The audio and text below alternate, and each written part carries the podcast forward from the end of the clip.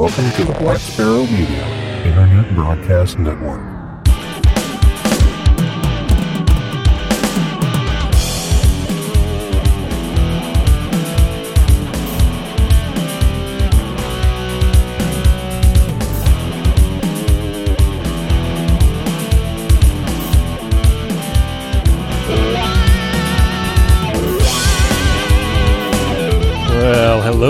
Everybody, and welcome to episode number 145 of Linux in the Ham Shack. I am your host, Russ, K5TUX, and with me tonight is uh, the Grand Canadian Pete V2XPL. How are you doing tonight, Pete? Good day, eh? Doing all right. A little bit of a sore throat for those of you who may be wondering. Uh, dodged the cold, but um, here I am. Excellent. We also have with us Cheryl, who's sitting across from me tonight playing a game. Well, yeah. Put your phone down, pay attention to the program. I pay attention to the program. How can you pay attention to the program if you're using your phone? Um, I multitask. I see. All right, well, you can do the first story then. Let's see you uh, play your game and read the first story. I was the one who posted the first story. so, so you haven't. Mem- easy. did you commit it to memory? no, Okay. But funny, I have a netbook right here in front of me with it on it. No, that's all right. We'll let Pete do it because Okay. Pete has a cold and a sore throat, so we need to make him talk. Not only that, but these were two of the stories that I was going to post anyway, so I'm a little bit familiar with them. All right, Yay. excellent. So, hit the first story. It's a ham radio topic, which we always start with these days. So yeah, digital voice. Which option is right for you? Are you guys wondering? A lot of clubs are thinking of going digital, or at least uh, talking about it. I know our club was talking about it for a little while. Discussion went back and forth with uh, so many people being interested. So uh, if your uh, club is wondering, well, there's a resource available for you. If your club's thinking of replacing the current FM voice repeaters uh, with digital voice systems, but you don't know what the right choice is, they're right help has arrived in the form of a new video released by hamradionow.tv. Gary Pearce, who a lot of people are, are familiar with, KN4AQ, is uh, the uh, systems guy for a bunch of enthusiasts in Charlotte, North Carolina. They have a whole bunch of repeaters and uh, they want to do some digital stuff with them. They are at episode uh, 195 of Ham Radio Now. If you guys want to check it out, uh, you could uh, see what's going on in that realm. The video kind of speaks for itself. I looked at it really, really quickly. I didn't have time to look at the whole thing, but um, yeah, it looks interesting. So you can check that out at uh, tinyurl.com slash hrn dash om dash dv, and that'll be on the website, of course. That comes to us from the good folks at Amateur Radio Newsline. Yeah, and this the Yaesu System Fusion is coming up a lot these days. I need to figure out how to talk to somebody on the show about about System Fusion and the new digital that, that Yaesu is doing. And I'm sure that'd be pretty easy because uh, everybody's uh, going that rate, that route, and there's there's a lot of people who are uh, in the know, and there's a lot of people who are up and coming too. A lot of people are interested in just playing with the technology. A lot of people in our club were actually toying with it. Uh, you know, unfortunately for some uh, systems, price is still a bit of a barrier, but um, you know, it's it's getting there. It's definitely something to look at for the future, and hopefully we'll be able to talk to some more of the bigger vendors about Codec 2 and free digital voice integration in the future as well, since that's coming up. Do, do that. do that. Well, I'm interested in all of these technologies. I'm I'm looking at getting uh, the Thumb DV. It's like a cheaper alternative to the DV dongle, and you can pick them up, I believe, for about a hundred dollars. So that's that's pretty good for getting into D Star. Yeah, and it's a good way. You don't have to invest in uh, you know a whole lot of radio stuff if you aren't sure if you're going to like it. So uh, it's a good way to to dip your nose. I mean, you can transmit too. It's it's kind of like uh, I kind of compare it to Echolink in a way. Of course, you know, a whole different technology, but uh, the same way to reach people. So there's only a couple of technologies that I really haven't gotten into yet. One of them being IRLP, and then All Star Link, which I really need to find out a lot more about. And then, of course, there's D Star and APRS. I've pretty much done everything else, although I haven't had a whole lot of luck with WSJT yet. I need to play around with that some more. I've got my rig working and connected and listening for signals, but uh, making contacts has not been very fruitful so far. I've experienced a little bit of listening, but uh, that's about where it stands. Uh, but you see, there's so many things I want to do, and there's so little time when it comes to. Especially, you could you know spend your whole days doing different ham radio stuff and ne- never getting bored. Uh, so it's just one of those things that uh, I'll eventually get into. who knows? You know, we may not have a choice. It may all be going that route. Um, it may be that one day the uh, digital stuff will be a lot cheaper than the uh, mainstream stuff. Entirely possible. And one of these days, you and I might actually have a chat like on the radio. Well, we could do that with Echolink right now. We have the technology. We yes, we can rebuild him. Uh, let's move on. Our next story is another ham radio topic, and Cheryl and I guess Pete, you know, independent of each other, dug this one up. So I guess uh, Yeah, you, yeah. you can go ahead and read It this. must one. be important. That's right. okay. Free Dutch Kingdom Amateur Radio Society has released an e magazine. DKARS now has its own free monthly magazine available for download as a PDF. Contains articles written in both English and Dutch. So if you want to subscribe, simply simply send them an email, and the link and everything will be in the uh, show notes. And you'll automatically receive an email with a download link. Not sure if you have to do that every month. I assume you just have to sign up once, and then you'll yeah. you'll get it every month. It's it's a little vague there though. So You can also uh, go right to their website and uh, just check it online. I'm doing that right now. It's uh, there's goats. There's goats. Cool. the website, by the way, if you're listening in the car and you want to text and drive, which is a no-no, it's uh, www.dkars, that's uh, Delta Kilo Alpha Romeo Sierra dot November Lima NL for the Netherlands.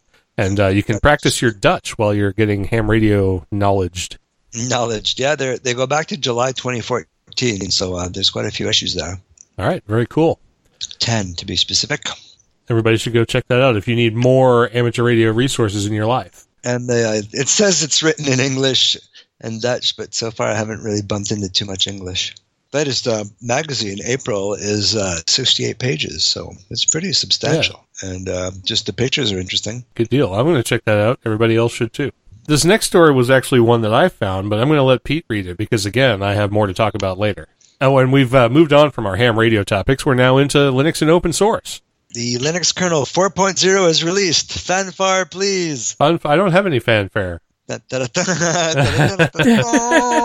I have is this. that kind of works. Yeah, kind of. I don't know if it's all that. So uh, here you go, uh, Linux 4.0 release. Uh, they claim that uh, it finally allows for no reboot patching. Uh, it adds new drivers and updates existing ones, of course, uh, and brings better support to the new hardware component. And it includes several other interesting features, but not as much as much as they might have expected. This is from uh, softpedia.com. That's where I'm uh, getting this from.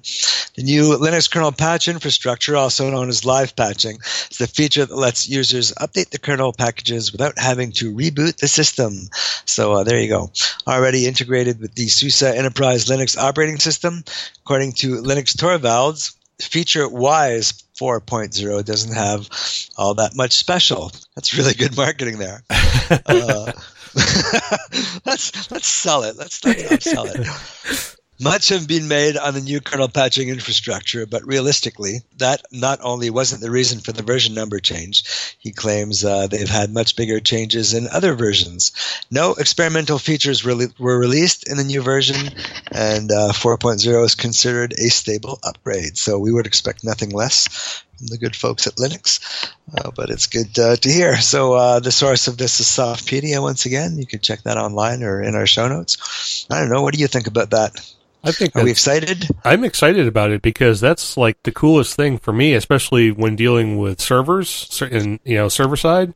Because now I can have servers with like 10 year uptimes because I'll never have to reboot them. The only reason they ever got rebooted before was in the case of a power outage, which doesn't actually happen where I work because I have UPSs and then generator power. Power outages are, are extraordinarily rare.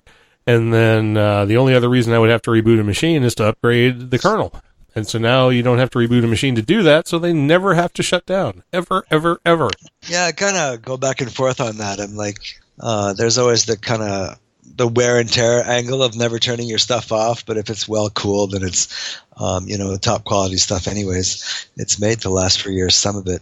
I don't know. Uh, have you ever had that situation where you have a light bulb that's been on in a hallway somewhere for 14 years, and then the first time you turn it off, it doesn't come back on? Yeah, You know? see, that's the that's the other side of the coin, right? So you kind of go back and forth. So, see, with my hard drives, I've been told that you let your hard drives spin. You let them spin. Um, you know, they they kind of go into a little bit of a sleep, but they're always all the electronics is kept warm. And says if you shut them down, you leave them off for a wa- long time, especially external hard drives where you might be putting your family images, for example. And it's not something you go to every day. Well, then if you let it sit there for a while, it's like anything. If it sits there, it's going to become a hangar queen, and it's not going to work when you turn it on. So But external hard drives take a lot of abuse because they're the kind of things that you carry with you in your bag and stuff, and you You tend to throw around throw them around a lot. Are not like the internal hard drives in your PCs, which if those are getting thrown around a lot, you're not doing it correctly. or you're in really good shape. yeah. so But uh, no, see, I, I have a couple that I use just for storage, and they don't get moved around. So they actually, you know, I let them just let them roll, and they've been with me. Let's see, my oldest one is probably almost ten years old.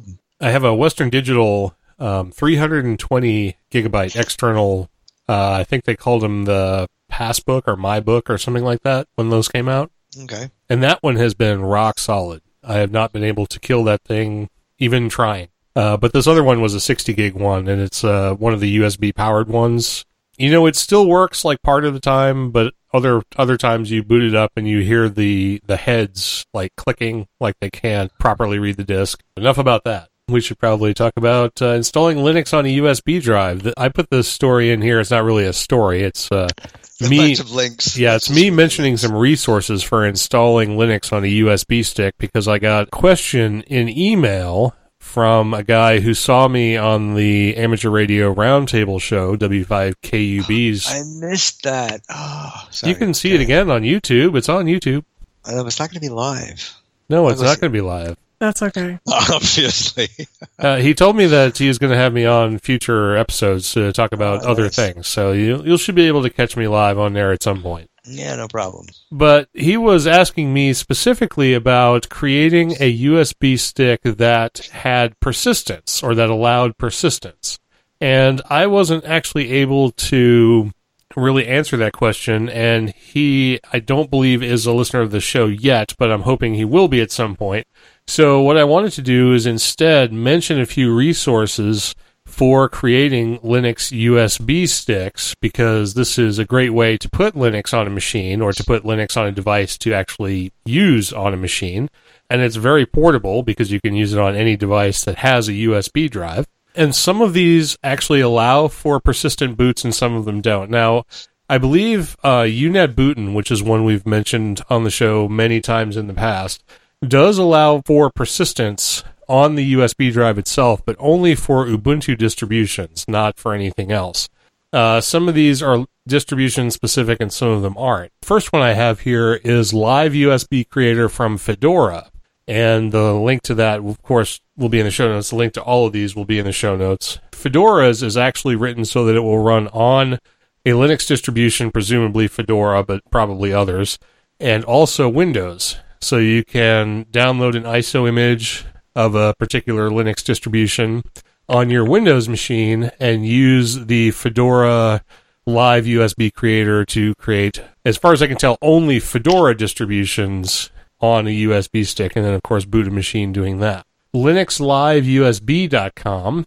Uh, this is a Windows only program. It does the same exact thing, and you'll want to check the documentation on these to find out if they do allow persistence for the distribution that you're going to install. Uh, this particular one will do pretty much anything that's based on a Linux ISO image. Uh, so another way to do that. I found a couple that were mentioned at pendrivelinux.com. Uh, one is called Yummy, Y-U-M-I. Uh, this one is for creating multi-boot thumb drives so that you can have like uh, rescue partitions or a Linux distribution or any combination of all of those on a thumb drive. Uh, this is for Linux and Windows. Both of those can be used to uh, run this application and create Linux based thumb drives. Also, uh, based on Pendrive Linux, there's one called the UUI, which is the universal USB installer. This one's Windows only. And a lot of these are real point and click things, just one window. You know, you download an ISO image. Some of them will do the download for you. Uh, then you do a click, uh, select the USB thumb drive that you want to install it on, and it does it for you. And you can, of course, select or not select persistence based on whether the particular application allows it or not, and whether it allows it for the particular distribution you're trying to install. Uh, then there's also UNetbootin, uh, which is a SourceForge project. We've mentioned that one a lot.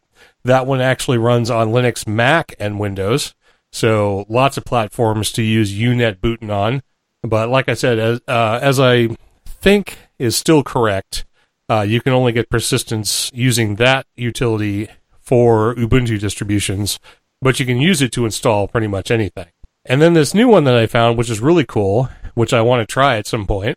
It's uh, called uh, the Mac Linux USB Loader, I believe, MLUL.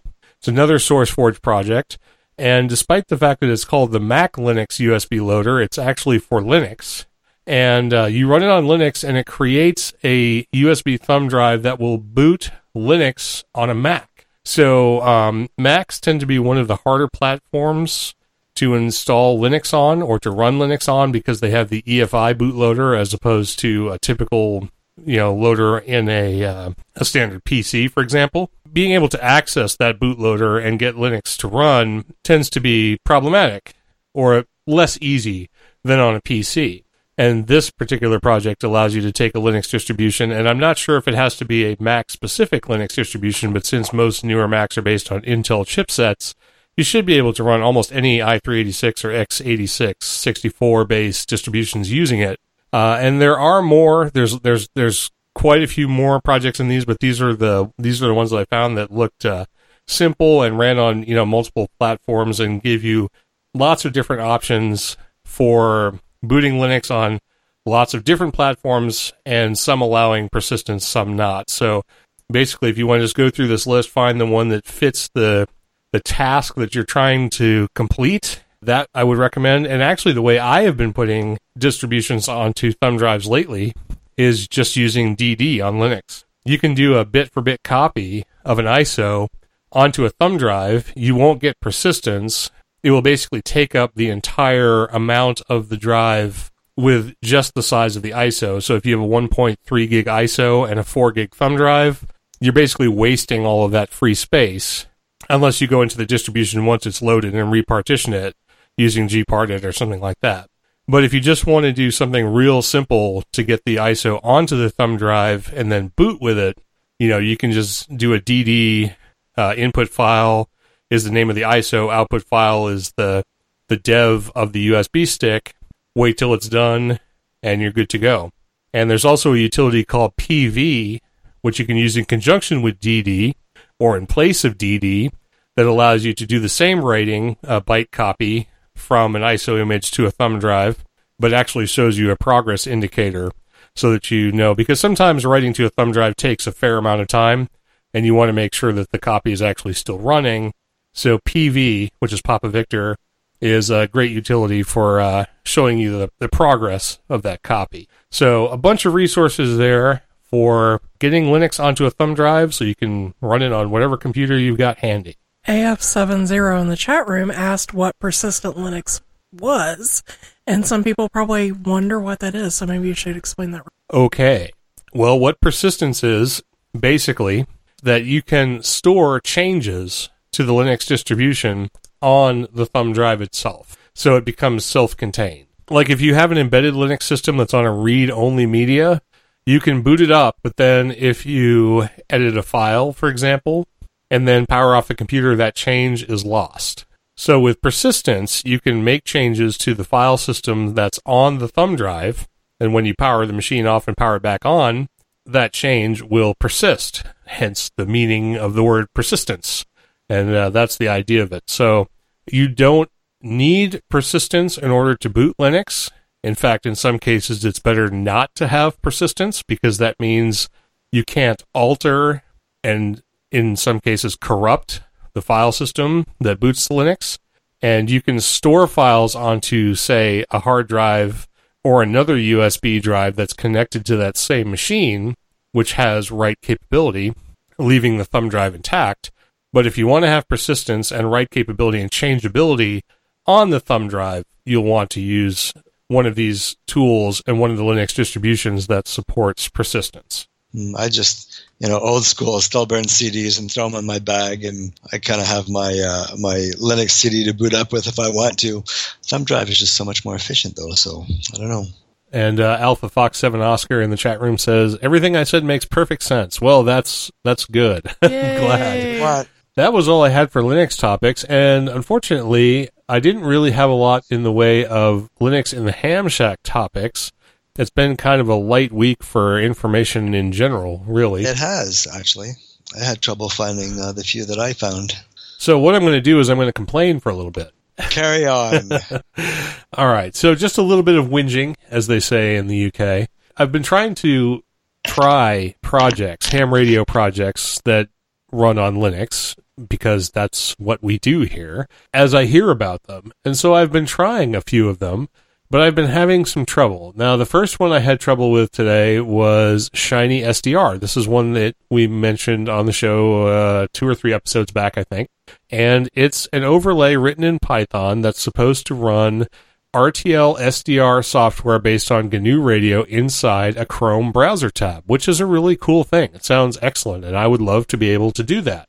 So much so that I actually ordered an RTL SDR today. While waiting for the RTL SDR, which cost me a whopping $20, uh, so that's very cool. Broadbanded receiver, and I believe it's just a receiver, the one that I bought, not a not a transceiver. But at least it'll get me into you know the ability to play with uh, software defined radio, which up till now I have not been able to do. So I wanted to try this thing out, and the instructions on how to get this thing set up are fairly clear. It's a GitHub project. I downloaded the source code. I looked at all of the dependencies. Just so happens that the documentation is written for people running Debian centric distributions, which is great because that's what I run. I installed all of the dependencies it said were required, read through the entire page of documentation to get to the point where it said, This is the command that you must type to start this program up after you have fulfilled all of its dependencies, which I did, and it promptly blew up in my face. I could not get it to run.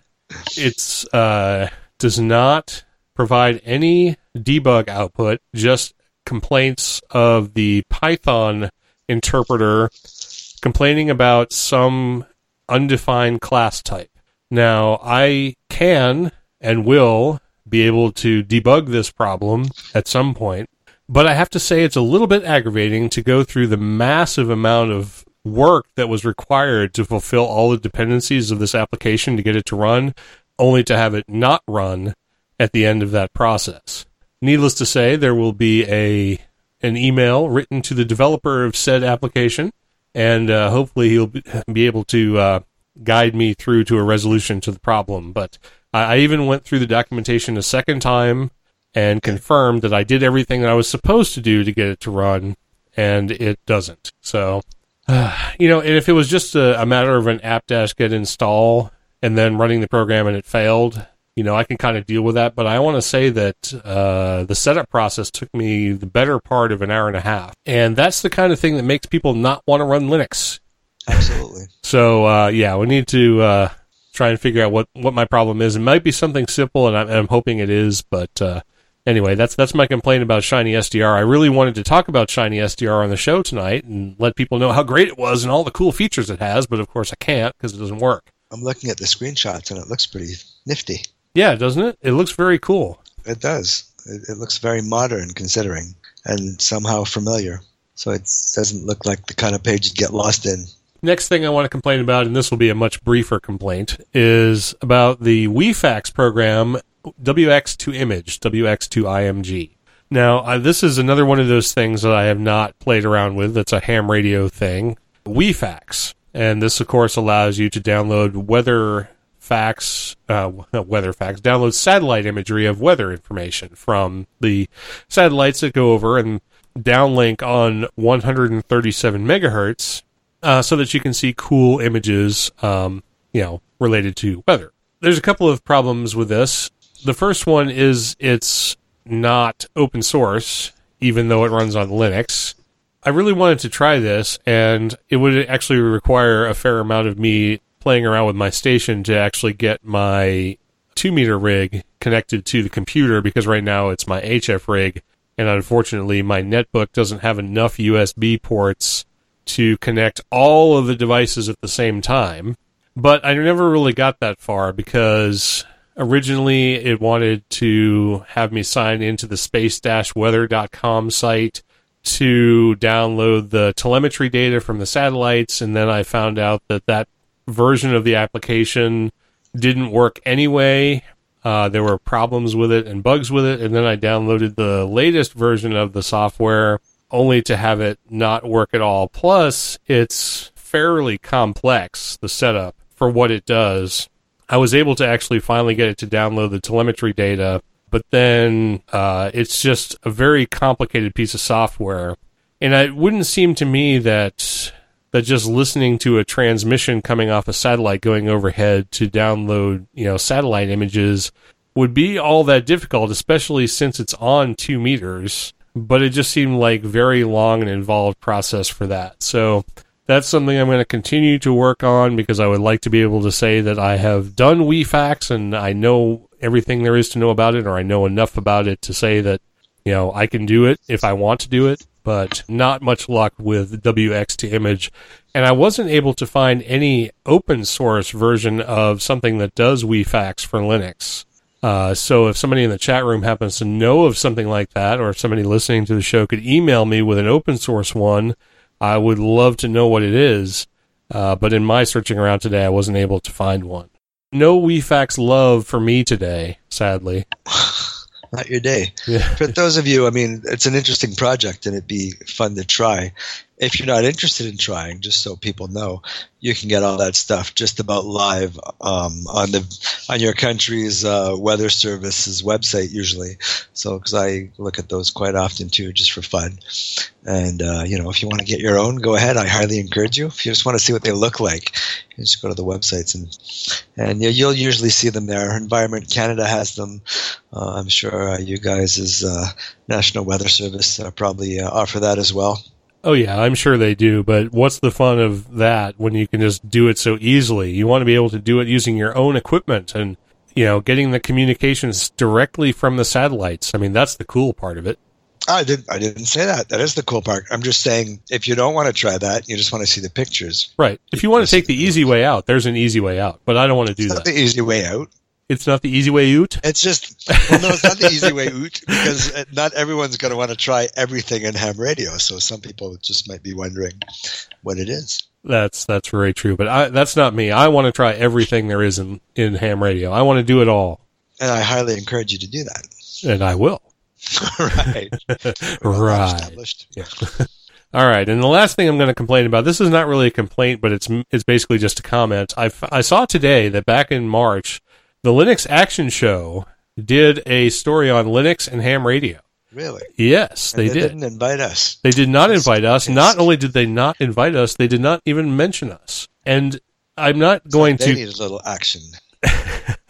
This is not a complaint about the fact that they did not mention us because it's entirely possible and actually more than likely that they did not know that we exist because, you know, we have a subscriber base of about 2,000 people, which leaves about 7 billion people out. But if you happen to listen to this show and you happen to listen to that show, I would like to encourage you to write to Noah, KC0SKE, E, and tell him about our show because he is obviously a ham radio operator and he is obviously a Linux user and he could benefit from our program. So Well, perhaps we should invite him for an interview. perhaps we should. But anyway, if you if you happen to know uh, Noah or if you happen to just be a listener to Jupiter Broadcasting's Linux Action Show, just go ahead and send a nice email over to KC0SKE E and invite him to listen to Linux in the Ham Shack. That would be really cool. It's kind of kind of like a letter writing campaign, you know. So There you go. Be nice though. Uh, yes, yes, definitely be nice. Don't bitch or anything like that. Just you know, invite him over here and say, "Here's a here's a great resource for Linux in the Ham Shack." You know, let him know we exist. That would be cool. And maybe he'll ask to- come on the show all on his own, and we won't have to invite him. I had happened to glance back at the chat room, and Kleewick in the chat room says that FL Digi has a WeFax tab. And the thing is, I think I knew that but I've forgotten about it. So maybe I need to check and see if FL Digi can do what I want instead of using WX to image. That would be kind of cool. Because uh, FL Digi can do Hellschreiber, which is basically a fax mode. So it stands to reason that it could also do WeatherFax. Point to ponder. Um, check out FL Digi is awesome. FL It's Digi is awesome. Yeah. and it does so much. It's like Ham Radio Deluxe, but awesome. like that. But um, it's definitely my favorite. I've, I've played around with it quite a bit. Unfortunately, I haven't in a little while, and uh, I really miss it. I have to do that again soon. But uh, see, I had, I had antenna woes over the. Uh, it was such a windy winter for us that all my antennas came down at one point, or just bent because some of them are just wire antennas. So my reception isn't as good as it was. That's not my excuse, though. But for those of you doing maintenance, I remind you, safety first. Always look up before you put up a ladder, and uh, you know, don't swing dead cats around Yes, don't do that. That's at altitude. No swinging dead cats at altitude. Safety, safety. No, but all kidding. Uh, all, all kidding aside, though, uh, you know, a lot of people get hurt working on their antennas, so uh, be cautious. And now we're going to move on to music. And uh, this music is from Canada yet again. We have so much good music coming out of Canada. It's a- hard to There's a lot believe of it. good Canadian bands. Yeah. I mean, there's a lot of good American bands too, and a lot of other bands from around the world. Uh, but being Canadian, I'm proud to say that we've spawned uh, quite a few over the years, and and there's, I mean, everywhere there's so many bands that are good that you just never hear about. So it's nice that we could feature some of them. Yeah, it's very cool. And actually, this song I heard on the Bugcast podcast last Friday. Yeah, And when, cool. when I heard it, I was like, oh, we have to play this song. It is so good. But unfortunately, it is not Creative Commons. Okay, the song is not Creative Commons. Just want to let everybody know that. We were given permission obliquely to play it uh, by a friend of the band.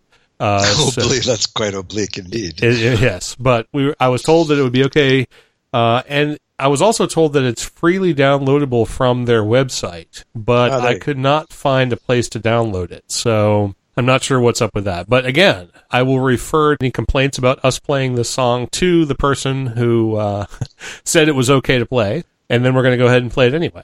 Is a group called Aviator Shades. They're from Vancouver in British Columbia, nowhere near Pete, but still in Canada. And uh, it's a song called Tallahassee Woman. on the other coast. They have released an EP, or they released an EP back in January of 2014 called Ready to Blow. This, again, is called Tallahassee Woman by Aviator Shades. I'm going to cue it up now, and then uh, we'll continue with our program.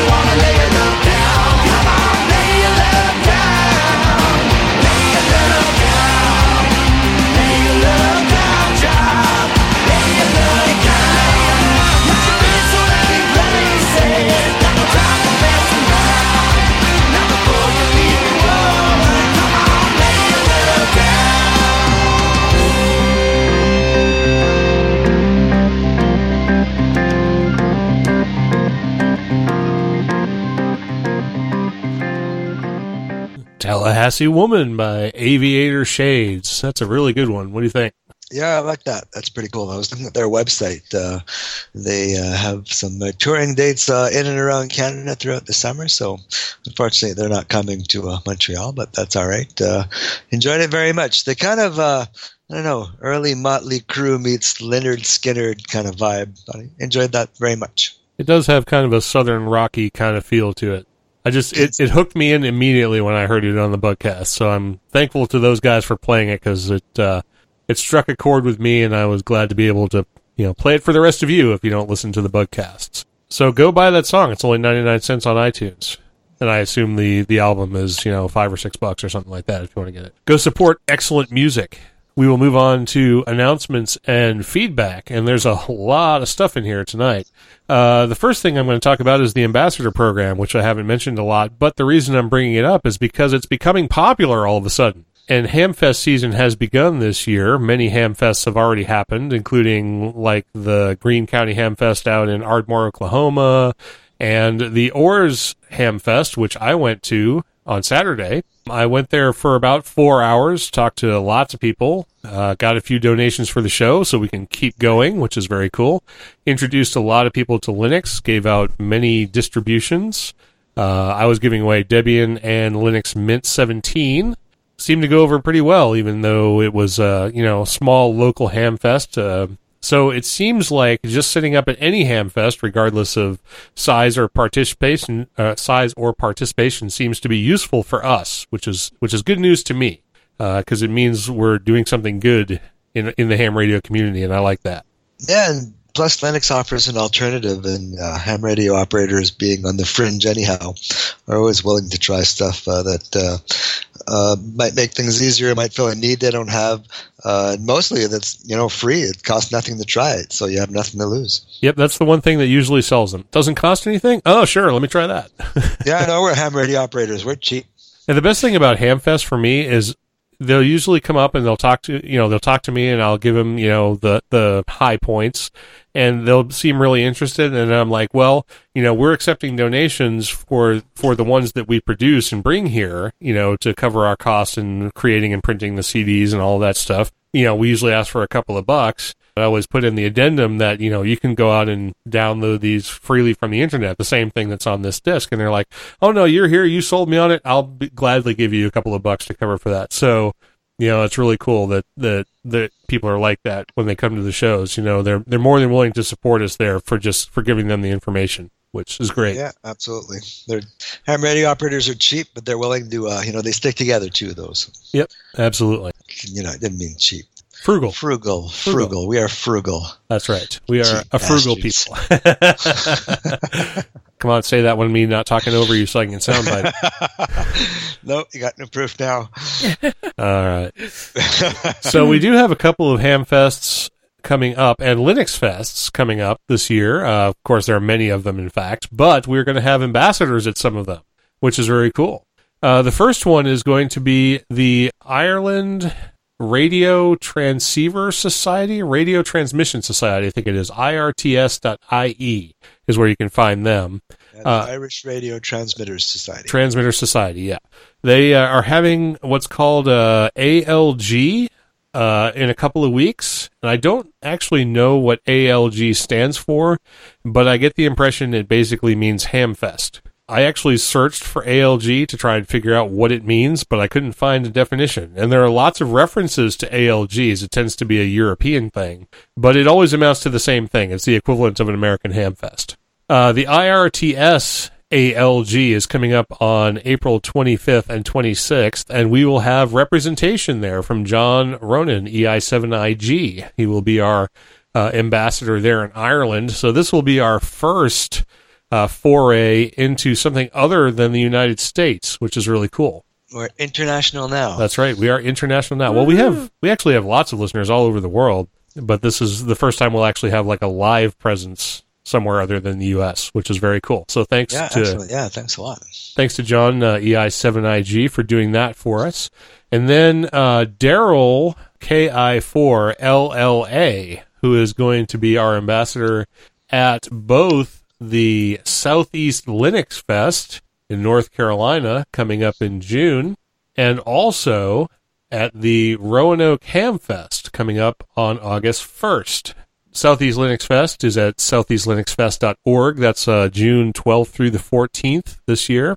And the Roanoke Ham Fest in Roanoke, Virginia is uh, August 1st of this year. And you can find that at whiskey4charliealpha.com, W4CA.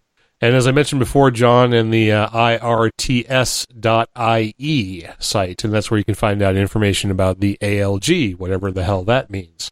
So anyway, this is very cool. And if you want to be an ambassador at a Ham Fest or a Linux Fest near you for Linux in the Ham Shack, just let us know. We'd really love to have you set up there.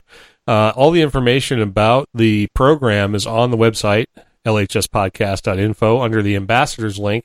And I have recently just added an ambassador's calendar on there so you can actually sign up to be an ambassador for a particular event on the website. Uh, and a calendar of upcoming events where we will have ambassadors is also there. So you can check that out and find out where someone who's representing us, whether it be the hosts or someone who's an ambassador for us, will be listed there on the site. So check it out. And if you want to be an ambassador, just uh, go ahead and sign up or send uh, an email to ambassadors at lhspodcast.info and uh, we'll get you set up. We'd love to have you uh, go to a show and uh, see what all the fun is about because it is fun. It really is. We should get Snoop Dogg as an ambassador. Oh, that would be so cool. Do you think? Snoop Dogg and the drummer for uh, Blur and Blur, yeah, there you go. and uh, We've got our own posse. And Right. Neil Young. Neil Young.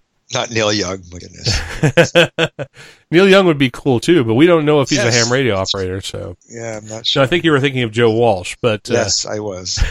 and Neil Young came out of my head, but anyways, because as long as that's the, uh, as long as it's only words coming out of your head, we're, we're it's fine. just words. Yeah, right now that's uh, that's good. We'll just stop there. All right. So uh, we also got, by way of feedback, lots of feedback. So let's talk about some feedback. We got a comment on episode number 141 from Bert Yerke, and this is the one uh, that references you, Pete. Uh, he says, The alarm. The sway could almost be a reincarnation of them. I used to have Declaration on one side of a cassette and U2 War on the other, recorded from CD, which was rare at the time. I think that maybe the 80s band Pete was trying to remember. 68 Guns is now stuck in my head. And that's the Yeah, song I was playing for you earlier, The Alarms 68 Guns. Yeah, no, I remember that band. Absolutely, I'd forgotten the name. Indeed, so uh, thanks a lot for that, Bert. Um, for some reason, one of the local radio stations is on a kick. They they call it the such a dumb name. They call it the guilty pleasure, where they pick one song from the '80s every day and they play it. And you know, they have stuff that everybody would remember: Men at Work and REM and stuff like that. All the big, big ones that kind of really stuck out. And uh, so there's kind of a resurgence of these uh, '80s bands. It seems. Absolutely. I, I love Men at Work. I'm a big fan of them. Yeah, they're pretty cool. There's another one, Montreal band called Men Without Hats that had their run too, and they, you know, not that I was a big fan, but it's just one of those songs that stick out, and uh, Everybody loves the safety dance. that you've heard it. You know, everybody's heard it. Oh yeah, we you listen to a lot of men without hats. So. Yeah. Men You without listen hats. to a lot of Men Without Hats. Yes. Yes. Not necessarily the band. We also got a tweet, or there was a tweet from Christian Jacobs. He is the author of PyQSO, the logging application written in Python. He says, uh, or he tweeted rather, just listen to LHS number 143. Thanks for PyQSO review. The license is GNU GPL, and uh, that's in reference to the fact that I said I couldn't find the license, but he says it's GPL, so that's very cool. He also says Ian L from Ubuntu is packaging the deb to uh, release for you know to put into the package repositories.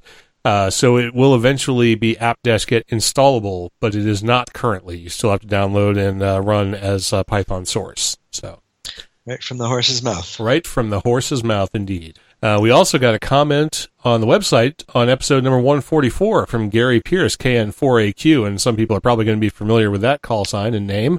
Uh, he says to add to the ham show list TX Factor at www.txfilms.co.uk slash TX Factor. This is a podcast or a video podcast we have mentioned before on the show. Uh, and mine, hamradionow.tv, uh, which we have also mentioned. Uh, so Gary, stop feeling left out. We've talked about you before. Last episode Not, was not as much though to give Gary credit. no. Uh, last episode was about resources we hadn't mentioned before, not about ones we had mentioned before. So, uh, I'd but forgotten Ham Radio now though, so uh, I haven't checked them out in a long, long time. I'm going to go back. uh, I believe we actually mentioned him in a comment on the previous episode. Um, so we, The we where I wasn't there, probably. yes, I believe it was when you were not there. So we we have talked about Gary recently, Ah, but cool. we're we're not forgetting about you, Gary. We we love your show, HamRadioNow.tv, and everybody should go watch it, and everybody should check out TX Factor as well because that's a very cool show too. Excellent. We got a tweet from Dan Camp, Alpha Fox Seven Oscar, who happens to be with us in the chat room tonight. Hey, Dan. That's a that's a cool call sign, man. By the way, I just kind of I like that in the contest. Alpha Fox Seven Oscar. Almost, almost sounds like a secret agent one. Yeah, kinda. 007 Oscar. uh, and he uh, tweeted, doing a presentation on using Linux in the Ham Shack at Whiskey Alpha 7 Fox Whiskey tonight, which is a club out in Washington State. Props to LHS Podcast for good info. So very cool. I assume that means that he actually mentioned us in his presentation. He doesn't say that, but I'm going to assume it. And we'll find out uh, whether I'm right or wrong because uh, he'll probably comment in the chat room. Anyway, thanks, Dan. Uh, glad you enjoy the show. Glad you're here with us tonight, and uh, hope the presentation out there at your club, Whiskey Alpha Seven Fox Whiskey, uh, went well. And then I also got an email from Eric Guth, and this is uh, a person we mentioned in our list of uh, video and audio resources for ham radio in the last episode that uh, Pete mentioned. Uh, for Zulu One Uniform Golf. Uh, he says, Dear Russ, thanks for your message. I will put your podcast in my Stitcher podcast manager and listen to your episodes. That's cool. I am also beginning to use Linux in my shack, mostly around my All Star nodes and Asterisk telephony. I noticed that you did not have a Linux resources tab on your website unless I missed it. And truth be told, we do not, but there will be one soon.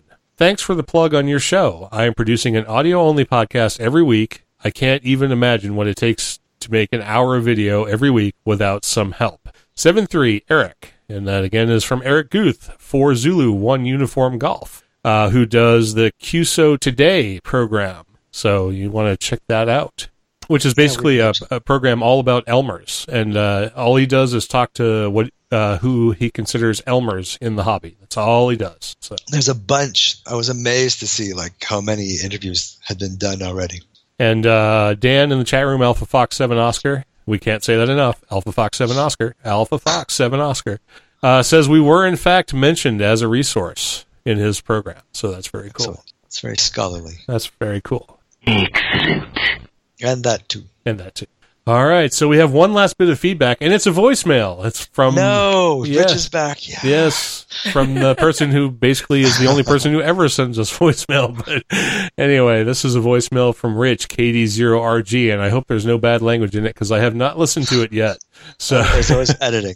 that's right. There's always editing. But anyway, here's what Rich has to say. Russ, I wanted to congratulate you on, uh, well, let me explain. I was listening to you on that W5KUB thing. It's very annoying, by the way. I had to use uh, YouTube-DL, use a downloader, and then convert it to audio so that I could listen in the big truck here. But I did, and I listened to you being interviewed by him. And then it was not more than a day or two later, I hear the W5KUB there got the Special Achievement Award today. Now, I don't think it's any coincidence that he receives that award shortly after interviewing you.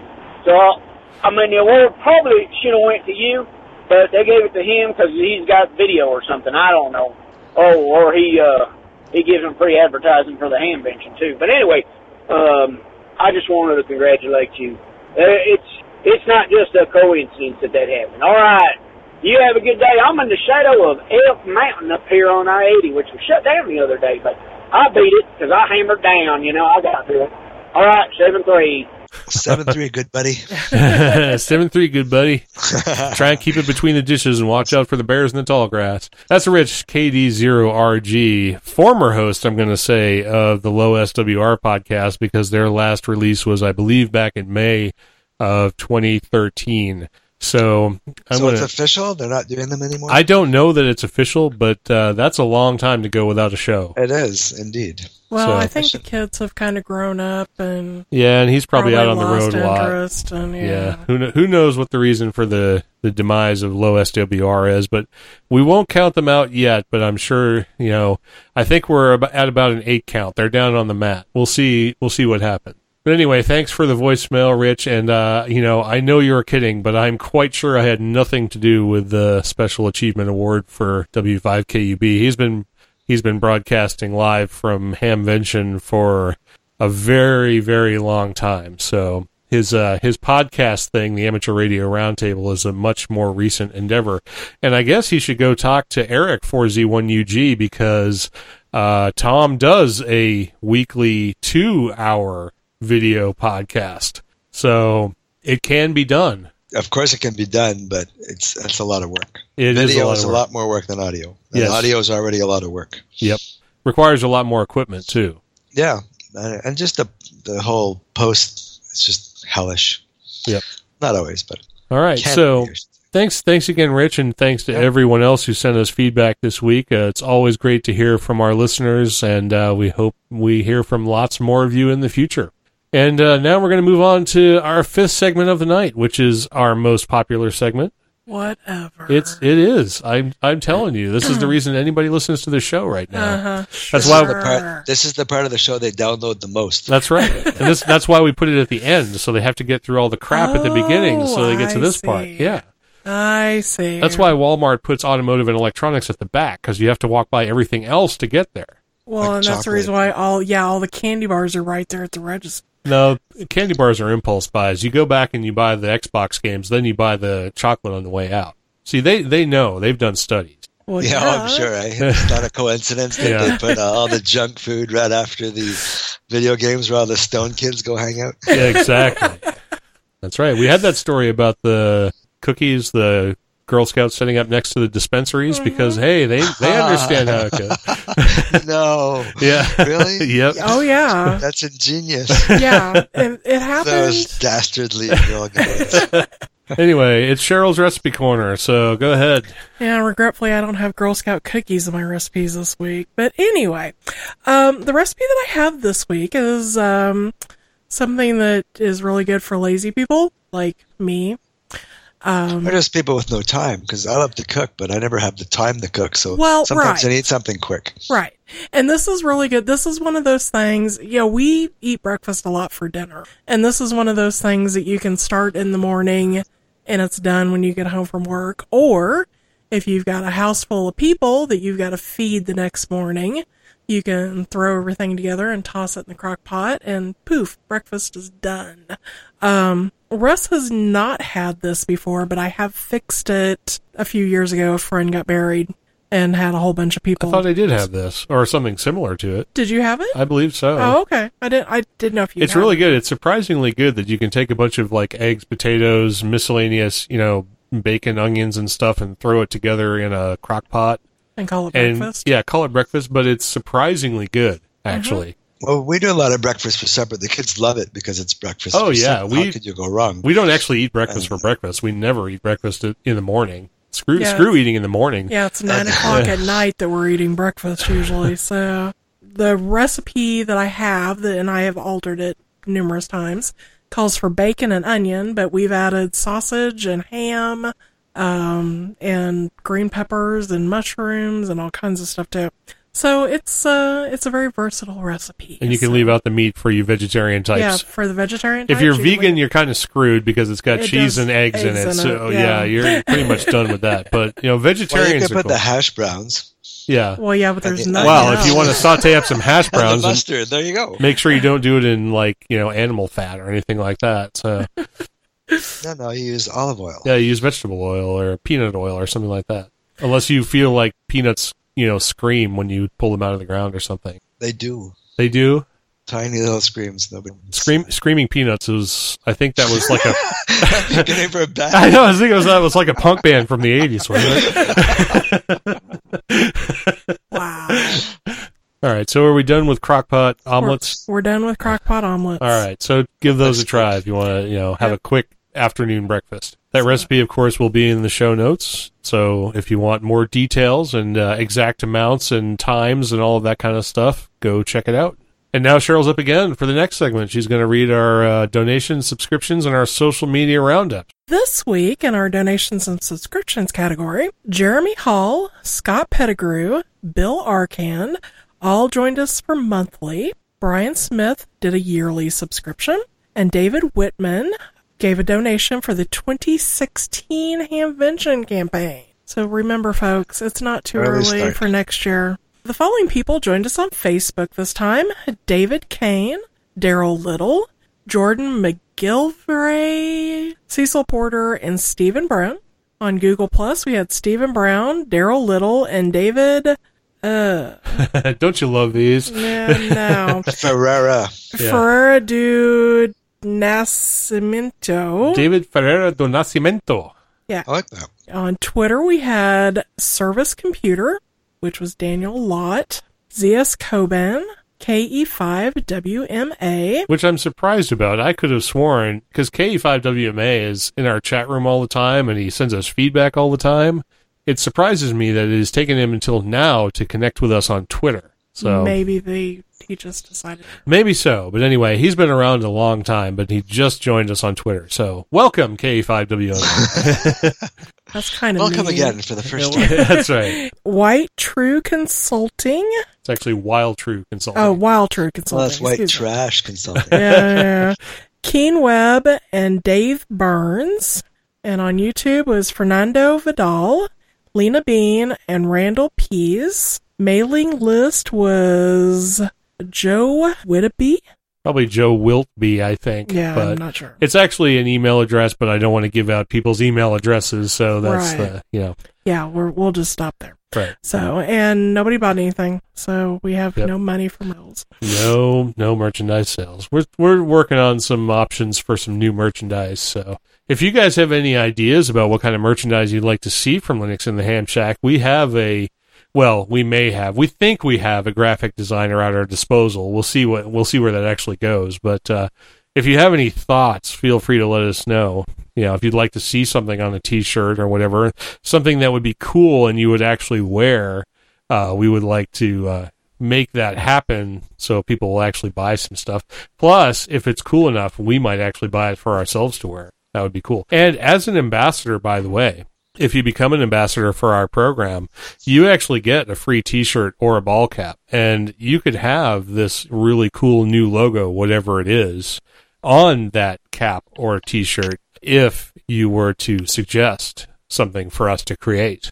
Otherwise, you get stuck with what we already have, which is either a badger or the logo, the current logo. So, but you do get you do get free swag. You know, free swag yeah. is good, right? Yeah. Thank you to everyone who subscribed and became uh, a member of our groups uh, on social media, who's become a listener to the program over the past you know weeks or months or however recently Years. you've uh, joined. We want to say that we really do appreciate each and every one of you because without you, we wouldn't have a show to do because it, we're not going to sit here and talk to ourselves. So we're glad we have some people who are willing to, to be out there and to listen to us and hopefully learn something and uh, hopefully contribute back to the show in some way, you know, even if it's just to say hello. All right, and with that, I believe we're down to the end. The show is just about over and the music is playing. And uh, this is Russ, K5TUX. You have been listening to episode number 145 of Linux in the Ham Shack. I can't believe we've done 145 of these things. Anyway, uh, if you want to find out about our program, all you have to do is go to lhspodcast.info. Everything you ever wanted to know about our show is there, including uh, a link to the ambassador program where you can find out about representing us at a local ham fest or Linux fest. Uh, there's information about uh, our upcoming program schedule. There's information about where you can call us and leave some feedback. Our email address is info at lhspodcast.info, and our voicemail line is 1909 547 7469. That's 1909 LHS show if your phone has an alphanumeric keypad, which most do. Our IRC channel is hash LHS podcast on the Freenode network. There are people in there all the time who would like to chat with you, including hosts of the program. So come by and say hello. Subscribe to our mailing list. A link to that mailing list is on the website. You can even buy some of our show merchandise. You can go to cafepress.com slash LHS podcast and printfection.com slash LHS podcast. Find out all of the information about the merchandise we currently offer, including logo merchandise and badger merchandise. There's some cool stuff out there. You can also help the show by clicking on the sponsored ads in the right hand column of the homepage. That homepage again is lhspodcast.info. We record every other Monday night, 8 o'clock Central Time. That's Tuesday mornings, 0200 Zulu, for those of you who are in Europe and places to the east. Our recording schedule and countdown timer are on the website.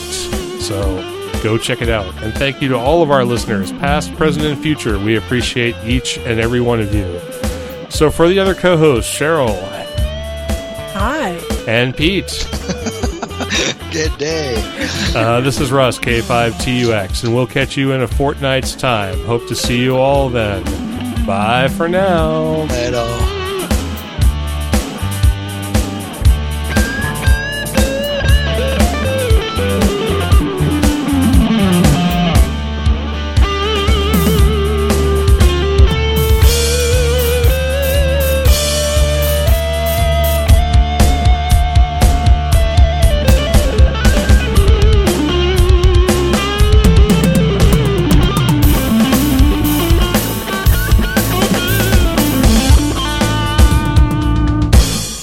and play with that lizard, you're gonna go blind.